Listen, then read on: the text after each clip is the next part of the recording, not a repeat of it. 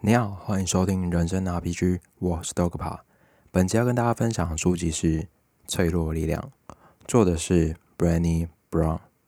曾经在二零一零年，作者登上 TED 舞台，跟大家分享关于他自身脆弱的研究以及发现。那作者在这条路上已经走了相当长的一段路。二零一零年上登上 TED 舞台，现在是二零二一年，那你会知道说这本书算是非常长远的一本书籍，不能说是历史，但非常的精彩。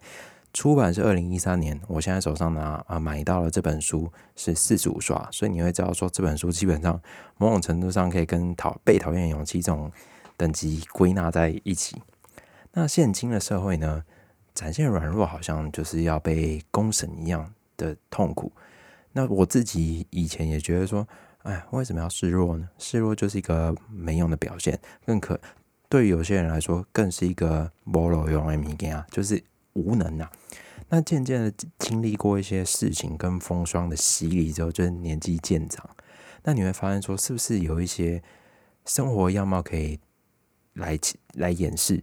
就是说，不要再像用以前的态度去面对可能任何事情，那会让自己过得更加踏实。那展现脆弱，好像是成为一种力量。那作者呢，透过自身十几年的研究，透过这本书跟大家分享关于脆弱的知识。以及它带来的一些不同的力量感受。那关于脆弱的力量，我们都曾感受到脆弱，但你会发现说，脆弱好像没有办法用一个集合的名词或者形容词来归纳。就好像说，开心就是一个呃非常开心一个情绪上的表达。可是脆弱，你会发现说，好像在每个事情上，脆弱都可以用来表达这样的状况。所以。这个时候，我们反而没有办法真正去定义一个脆弱的一个感觉。那又加上脆弱跟力量两个合在一起，最后更加矛盾嘛？两个好像是非两边磁铁正负两极不同世界的形容词、形容词或词汇。那归纳在一起一起用，好像觉得哎，怪怪的。所以，我们到底要怎么定义脆弱的力量呢？作者透过罗斯福先生在一九一零年法国的公开演讲。阐述脆弱的力量。下面这一段呢是罗斯福先生一九一零年的演讲稿。那我在这边就是重复一遍给大家听。荣耀不属于批评的人，也不属于那些指责落难勇士或挑剔别人哪里该做得更好的人。荣耀是属于那些站在竞技场上的勇者，属于脸上沾满尘土而血汗以及英勇奋战的人。有时会犯错，甚至一错再错。毕竟错误与缺失在所难免，但他知道要努力不懈，满腔热血，全力以赴，投身崇高职业。他知道最好的结果是成功成名就，即使不幸落败，至少他放胆去做。从上面的这个演讲稿，我们可以初步理解，脆弱的力量就是在那些愿意保持开放心态去尝试的，纵使结果可能不如预期。过程也可以遭受到很大的挫折以及痛苦，他们仍然愿意去尝试，不过不去在乎结果，然后全心全意的投入。过往这样的人很多，可是现代社会呢，因为科技以及社群力量的关系，让我们好像不愿意去展现这样的状态在别人面前，因为展现这样的状态好像会成为别人那种茶余饭后的一个消遣的话题，所以脆弱力量这样又带来了一个。下一个要探讨的东西叫永不知足文化。从大概二零一零年，我们开始使用所谓的社群软体，可能就是对我来讲，第一代就是脸书。前面的雅虎、奇摩、知识家跟家族，我觉得那不太像是一个就是社群软体。脸书你会发现，从那开始，什么事情好像都会在网络上找到自己历史的痕迹一样。那多数的使用状况，社群媒体好像营造了一股看似。美好跟向上力量，但仔细你去推敲，你会发现有一些隐忧存在在这里面，但我们好像没有真正去直视它。研究中显示呢，近年来的歌曲，然后还有社交关系的词汇，正面的词汇的使用已经慢慢的降低，而负面的词汇也慢慢的增加。那有些词汇就会引申到就是更高一层的，叫做自恋的词汇。这也有，这也有所提升。那上述的研究，我们可以理解到，人类是越来越在乎自己。那自以为跟爱自己的人变多了。那我觉得这个 level 的状况其实还好，因为毕竟人本来都是比较 care 自己，但能这可能接受。可是如果再超乎这个 level 再上去的话，就会成为所谓的自恋狂。作者尝试从脆弱的角度来理解这样的人为什么会这样做。他发现到这样的人呢，其实他们都是害怕沦为平庸，担心自己不够好，没有存在感或缺乏归属感，可能某兵又这样子，以及缺乏一种使命感。而这样的背后的形成原因，其实就是目前的科技的社群文化导致的整体环境营造的，让我们可以做出更好的氛围以及压力。可能今天某某某没有疫情的时候，他又出国去三个国家，另外一个某某某。他可能去吃了米其林三星的餐厅，那我自己呢？我在这刷脸，那在家里的沙发上吃吃那个 potato，然后看刷人家脸书，那你会发现说，是不是自己好像也应该 do something，让人家知道说，我现在其实也活得很好。但那种好好像不是真正好，只是一个呃，我必须要跟人家追上的一种感觉。但实际上你会越追越累。那这股力量反扑。成为一个逆向的状况，让我们一直觉得说自己可能是不是跟其他人相比不够好。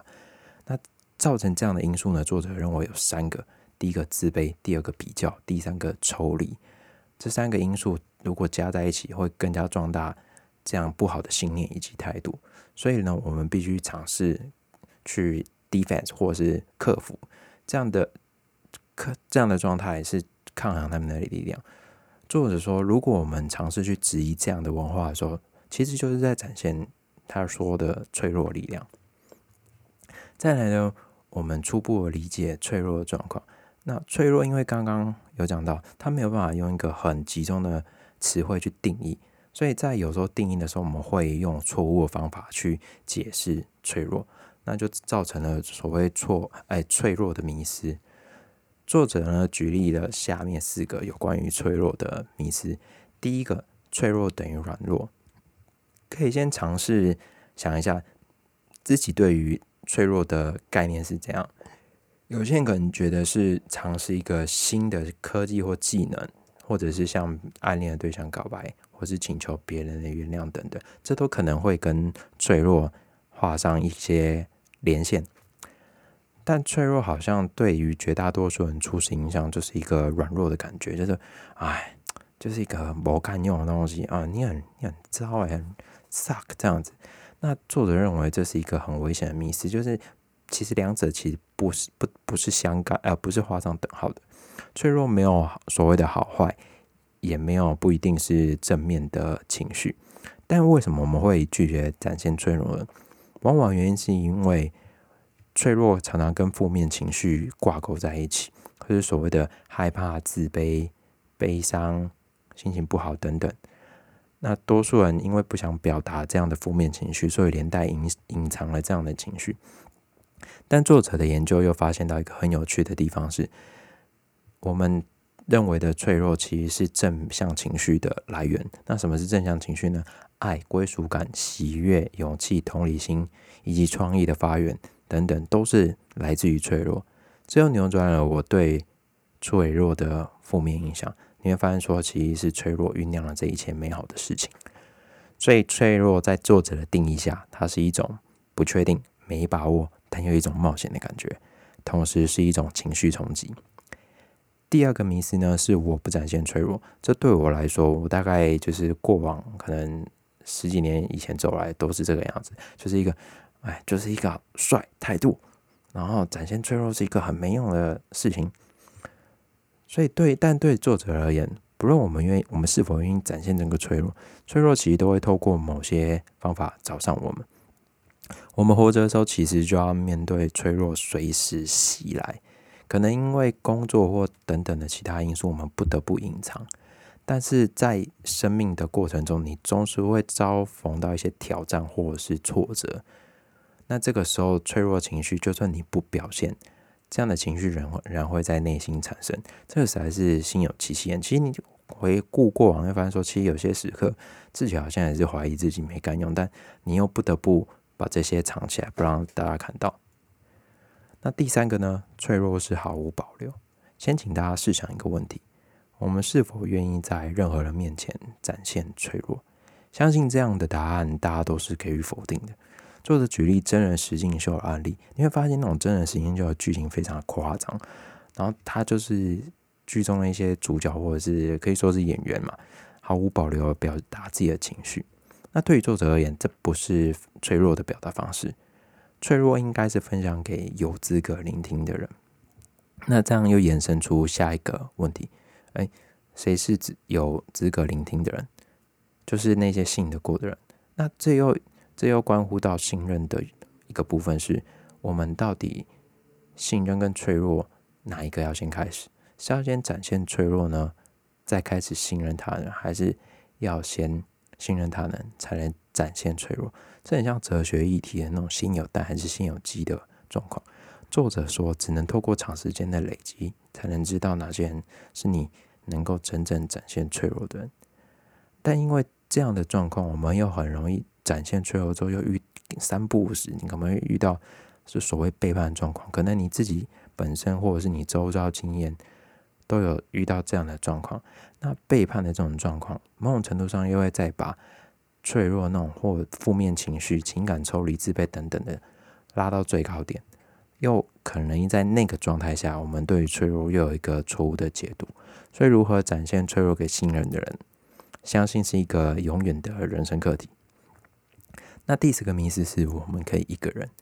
现在很多的一些情绪、社群的情绪或者是文章啊，都会觉得说：“哎，我们要做自己，所以做自己有时候其实就可以不顾他人，那做好自己就好了。”这样一个人的状态下，现在好像是有被鼓吹。但对于作者而言，其实，在脆弱面前。就是不要单独而行。就刚刚说的，你看，我们是需要有一些人陪伴我们度过那些脆弱时刻。所以，在这个状况下，一个人就是没有办法去面对这样的情况，而有可能会用一些负面或是错误的想法去处理。就研究指出呢，若是领导者愿意展现脆弱的时刻，也会激起其他人跟着效法。形成好的循环，所以尝试。如果你在脆弱的时刻，千万不要一个人。有时候就是想太多，自己一个人胡思乱想，然后就是有一些不好的做法。你看极端的一些案例，就是哎，看什么搞到跳楼啊，或自杀等等。我觉得这都是一个不好的状况。透过其他人帮你走出来，我觉得是好的。然后不要去看什么像网络留言那种，都没干用。然后再来呢，我们开始理解一些脆弱的一些概念，你会发现到。自卑的词汇跟脆弱好像有一个连接存在，所以作者又花了一些篇章去让我们了解说，哎，到底什么是自卑，以及如何尝试去克服自卑的状况。自卑跟脆弱有相当大程度的连接，所以作者先用三个要素来阐明：第一个，自卑情绪其实每个人都有；第二个，人们往往害怕谈论自卑。第三个，你越逃离自卑，其实自卑影响力就越大。那自卑的来源，往往就还是跟人有关系。我们害怕与人失去连接，或觉得自己不够好，可能不够不够格的心态，让我们觉得产生害怕，然后进而又加害怕说我们会跟别人失去了一些关系存在，或者是过度担心别人怎么想自己，就没有办法展现自我的状态。这也让自卑感更容易加深。研究有指出，自卑情绪以及社会排挤伤痛的程度，对于大脑而言，其实不下于身体疼痛。呃，可能我自己比较我行我素，所以我不太清楚这种所谓疼痛的感觉到底是怎样。这可能是需要那种就是比较在乎别的人来分享这样的心得，因为我根本就是 平常就没有在别人 care 别人在讲我啥小的，所以这种感觉我目前是还没有办法感受到了。对，但如果这样子能够让你感受、感同身受的话，我相信作者研究是对的。那自卑，所以这样子其实自卑某种会、某种程度会去影响身心的运作。那作者在研究自卑之后，将自卑分成十二个类别。那这十二个类别听完了，或许各位听众可能也是在这个十二个类别中有一些挣扎或是一些思考。那这十二个类别分别是。第一个外貌与身体意向，第二个金钱与工作，第三个为人父母，第四个宗教，第五个教养，第六个身心健康，第七个成瘾，第八个性爱，第九个老化，第十个宗教，十一是创伤后幸存，十二是刻板印象以及标签化。所以要理已经分完类的时候，我们要尝更去加深清楚知道自卑的状况。作者也透过其他一些跟自卑相似的一些词汇来去分辨其中的差异。作者另外举例了三个就是跟自卑有点相似的词汇来让我们去认识。第一个是内疚，内疚其实很简单，就是做了一个不好的事情，但你会觉得好像对不起别人一样，还可能今天在节目上不小心撞到别人啊，还害别人跌倒等等的。那第二个呢是羞辱，羞辱我觉得作者举例相当有趣。所谓羞辱呢，就是你被老板或其他人谩骂，但是你觉得你没有错，他为什么可以骂你？这样的感觉就是羞辱。那再来第三个词汇呢是尴尬，尴尬相信大家都有度过这种时刻。作者的解释是做了一件糗事，但是你觉得你不孤单，别人也曾经干过，但这件事又不影响其他人，所以这种尴尬的时刻，相信我相信有时候就是也蛮好笑的。那回归到自卑，自卑作者的举例跟羞辱有点像，就是如果你被老板或其他妈妈，你觉得自己不够好，不是因为别人的问题，是你因为真的因为你自己有问题，这时候你有可能就是自卑了。所以初步的理解完自卑的定义的时候，我们要尝试去思考说，那我们接下来要做什么？我们要怎么办法去克服跟跨过现在的状况？那作者呢提供了自卑的四个解方。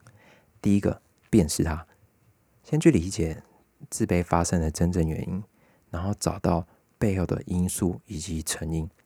第二个呢，是落实批判批判性觉醒，去检测你刚刚找到的那个自卑讯息是否是属实。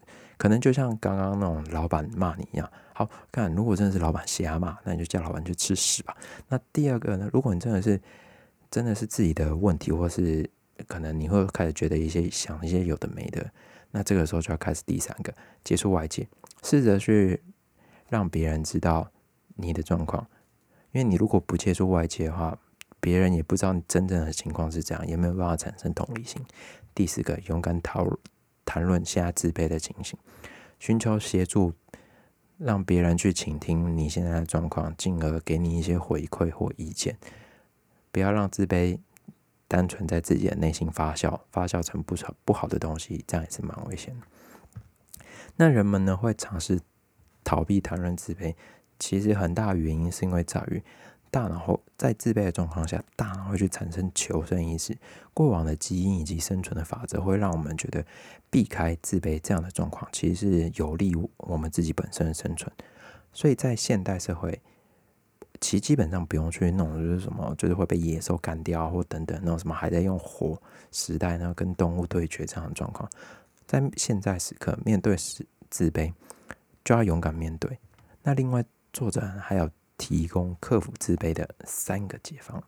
第一个，鼓起勇气接触外界，就是不要有有些事情在自己脑袋思考想的时候，哎，开始有就是胡思乱想，然后想一想就歪掉。那第二个，我觉得很有趣，用你对你爱人的方法跟自己说话，某种程度上其实很简单，就是在安慰自己。你要试着安慰自己，跟自己说，其实没有那么夸张，这个世界好像还不错，没有这么的你想的这么的难过这样子。第三个呢，撑起全局，某种程度上就是负起责任。如果真的是你自己产生的一些状况或因素，那尝试去克服这样的状况，不要去逃避。逃避有时候会引发更多的问题在后面发生，等着你爆掉。所以在某些时刻，试着燃起全局，在那个当下就去接啊面对它，把它处理好。而作者呢也有发现到，其实，在自卑的状态下，男女是。不太一样的，因为作者是女性，所以她一开始在研究过程中没有特别去细分男女自卑的差异。直到一场演讲之后，有一位男性的听众跟作者产生一场对话之后，让作者开始谈论到，感觉到说，哎，男女之间的自卑差来源好像都是不是说完全一致。那女性的自卑来源呢，多半是在于身份之间的切换以及同性的压力造成。可能你今天是母亲。你可能在赖群组，现在不是很多赖群那种妈妈赖群组嘛？你开始比呃，可能有些妈妈在比较说自己的小孩的成绩等等的状况。那因为你自己的关系，你也是妈妈，你也会去产加入那种比较行列，这样的情况就会是产生自卑来源。那又加上社会对女性都会有一种外貌形象的完美追求，这也是一女性的自卑来源。可能看哦，林志颖身材那么好，某某某明星啊，又破那手卡特尼狗狗这样子，所以这样的状况可能让自己看到自己产生比较，又会有一种自卑的情况发生。又或者是说，你今天是母亲，又同时是工作者，两种身份在不同切换的时候，也很容易引起自卑的状况。那男性呢？男性多半的自卑来源是自我价值以及社会意识的冲突。就是你看到自卑，自卑就是失败，对不好，就是软弱，没屁用。而且这个时候还会被别人笑啊！你男生呢？他怎么这么没用？然后这样的状况会让男性的自卑更加的猖獗。社会化跟期待让男性的自卑，就是某种程度上跟社会上脱节了。就是你明明应该要。但你却不能做，这样的情况就是会造成男性的自卑。那我男性呢，用常常会用发飙跟冷战来处理自卑情绪，这个自己在过往真的是非常 很常擅长处理的情绪，然后后续也造成一些问题产生了。所以可以的话，男性听众朋友，试着不要再用这些阿萨布鲁的烂方法去面对问题了。好，那在面对。这个脆弱或自卑的时刻，我们可能会有一些方法去面对嘛。刚刚有一些方法，那作者呢又提到一些错误的方式，有一些错误的方式，我们会去面用这些错误的方法来面对。第一个呢是打预防针，在面对这种目前永不知足。的状况下，我们什么都不够的状况下，我们反而去思考说啊，现在不够了，不够怎么办？不够就要做最坏的打算。那做出最坏的打算，某种程度上就会让那种自卑的潜意识啊，在潜意识当中开始产生。所以，如何摆脱这种打预防针的那种负面的状况呢？就是透过那种相反的思考法，就是匮乏或不永不知足的状况，其实就是知足。透过活在当下，珍惜你现在拥有的，然后不要浪费那些喜乐时刻，来去面对那些你可能觉得还不够好的时刻。那第二个呢是完美主义，完美主义使我们追逐一些可能我们永远没办法达到的目标，然后在面对这个目标的时候，更加的容易产生自卑感或脆弱感觉，因为这种东西我们是可能是往上看或往远方看，那一种永远看不到尽头的地方。其实对于很多那种就是真的有完成一些事情或者是成功的人来说，他们其实并不是在追求完美，他们很大的一个部分都是单纯为了让自己变得更好而已。所以在追求完美路上，我们常常会遇到一些状况，就是其实完美主义跟追求卓越是不同的。然后完美主义其实不是成功的关键，完美主义呢也不是避免自卑的一些方法。而它是一个根本的自卑的方式，所以作者呢也有将完美主义稍微透过他的方呃形容词来做解释，这是一个自毁又容易上瘾的思想，一种自我毁灭、容易成瘾，然后更加让自己感到自卑的方式。所以面对完美主义，梦的对抗方法就是欣赏自己不够好的地方。当你在看别人所拥有的，说不定其实别人也正在看你所拥有的。所以，尝试接纳自己的不完美，或者是自己有缺陷的地方，就是面对完美主义的最好方式。第三个呢是自我麻痹，很多时候我们借着不在乎或其他方法来麻痹自己的感觉，然后好像这样就可以忽略脆弱的感受，然后可能用一些药物啊或其他方法来解决。那其实这样的状况，某种程度上也麻痹了我们去感受正向情绪的力量。所以，但就是这种方法呢，要怎么去克服？作者呢，透过了那种设定底线，寻求安心感及希望心灵来改善。因为如果有时候超越底线，我们就会开始紧张或者是焦虑。讲一个比较北蓝的例子，就是如果你家今天出现一只蟑螂，你是不是会想想尽办法把它赶出去，或者把它杀爆？所以，蟑螂就是那一种我们可能产生焦虑的状况，试着把它排除，离开我们的界限之后。你会稍微松一口气，这样子也是一个把那些因素排除之后，你会活得稍微好一点。作者呢还有提供一些就是其他我们可能错误的防卫方式，可能是尽情宣泄啦，或是强力放松自己的心目前的感觉，或者是吸引别人去注意，强迫注目看着你这样子，或者是用迂回那种不好好讲的方法，这可能都是常见的错误方式。那再来是就是职场的职场以及教育领域。我们在面对这种不够好的状况，到底要怎么处理呢？作者有提供三个解法。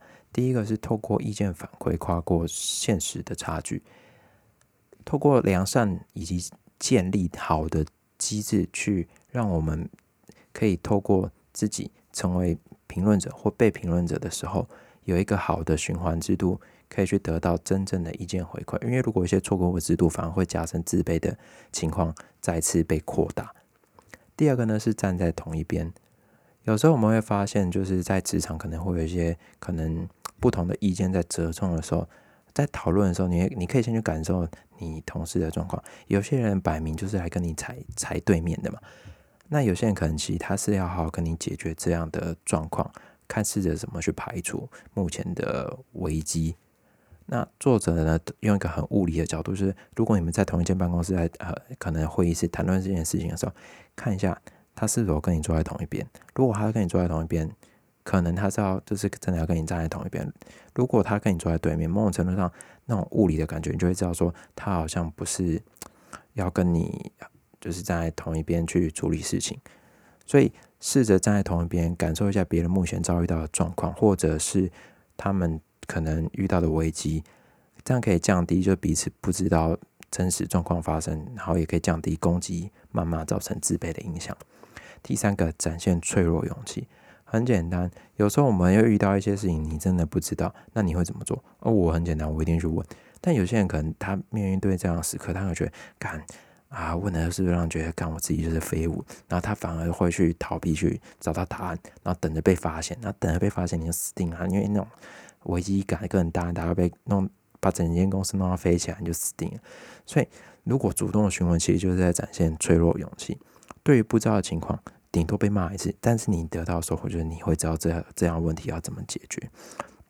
透过其他人协助理清问题，其实就是在展现脆弱勇气。好，最后一个部分是教育的部啊，亲子互动。因为作者身为一个母亲，他所以他在跟孩子互动的时候，也得到一些脆弱的感觉。过往我们试着回想，可能我们在小时候在遭遇那种可能真是一个很难度过的危机的时候，如果没有其他人的帮助，我们是否我们就会把那个记忆点留存在自己的记忆当中，然后陪伴我们长大？然后可能有些听众现在还是为人父母，试着试着去思考，如果小朋友你家小朋友用同样的方式出现一样的脆弱危机的时候，你是不是会用以前那种？错误方法去教，所以有些人说，就是什么父母有什么样的小孩，某种程度上是因为这样造成的嘛。所以作者呢，举例了自己女儿不愿意参越级参加比赛，最后还是完成比赛的故事，让我们探讨脆弱的在亲子之间该怎么处理。其实要跟做，要跟自己孩子说，如果可能面对一些状况的时候，胜负并不是主要的条件，让孩子释放对于。恐惧的感受，进而展现脆弱，这才是真正要做的事情。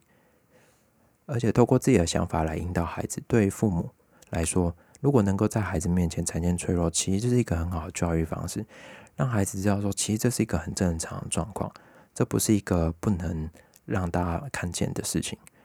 而且，自己某种程度上也可以改善自己现在的一些想法或者是思维，能够让孩子在未来也愿意。展现脆弱时刻。好，这集呢就分享到这边，感谢大家的收听。目目前呢，在未来这几个月可能会稍微更新的比较慢一点，因为这个月哎不是今年预计只看二二十一本书，那目前已经第十八本了，所以接下来啊，如果按照进度来看，大概只剩三本书，那接下来还有三个多月，所以更新的幅度可能会稍微拉长一点，但。最晚可能就是一个月一次啊，对。但如果你有希望，就是想要再听其他集的话，可以去听别人的 podcast，就不要只听一台啊。可以感受到，我觉得 podcast 现在是一个很多元的状况，不一定要听什么读书台啊，那种生活台费，就是聊天台，也都是一个很多释放你压力的一个来源。所以在未来可能更新比较慢，那还请大家就是还有在听的听众见谅了。那我们这集就到这边，感谢大家收听，拜拜，下一本书见喽。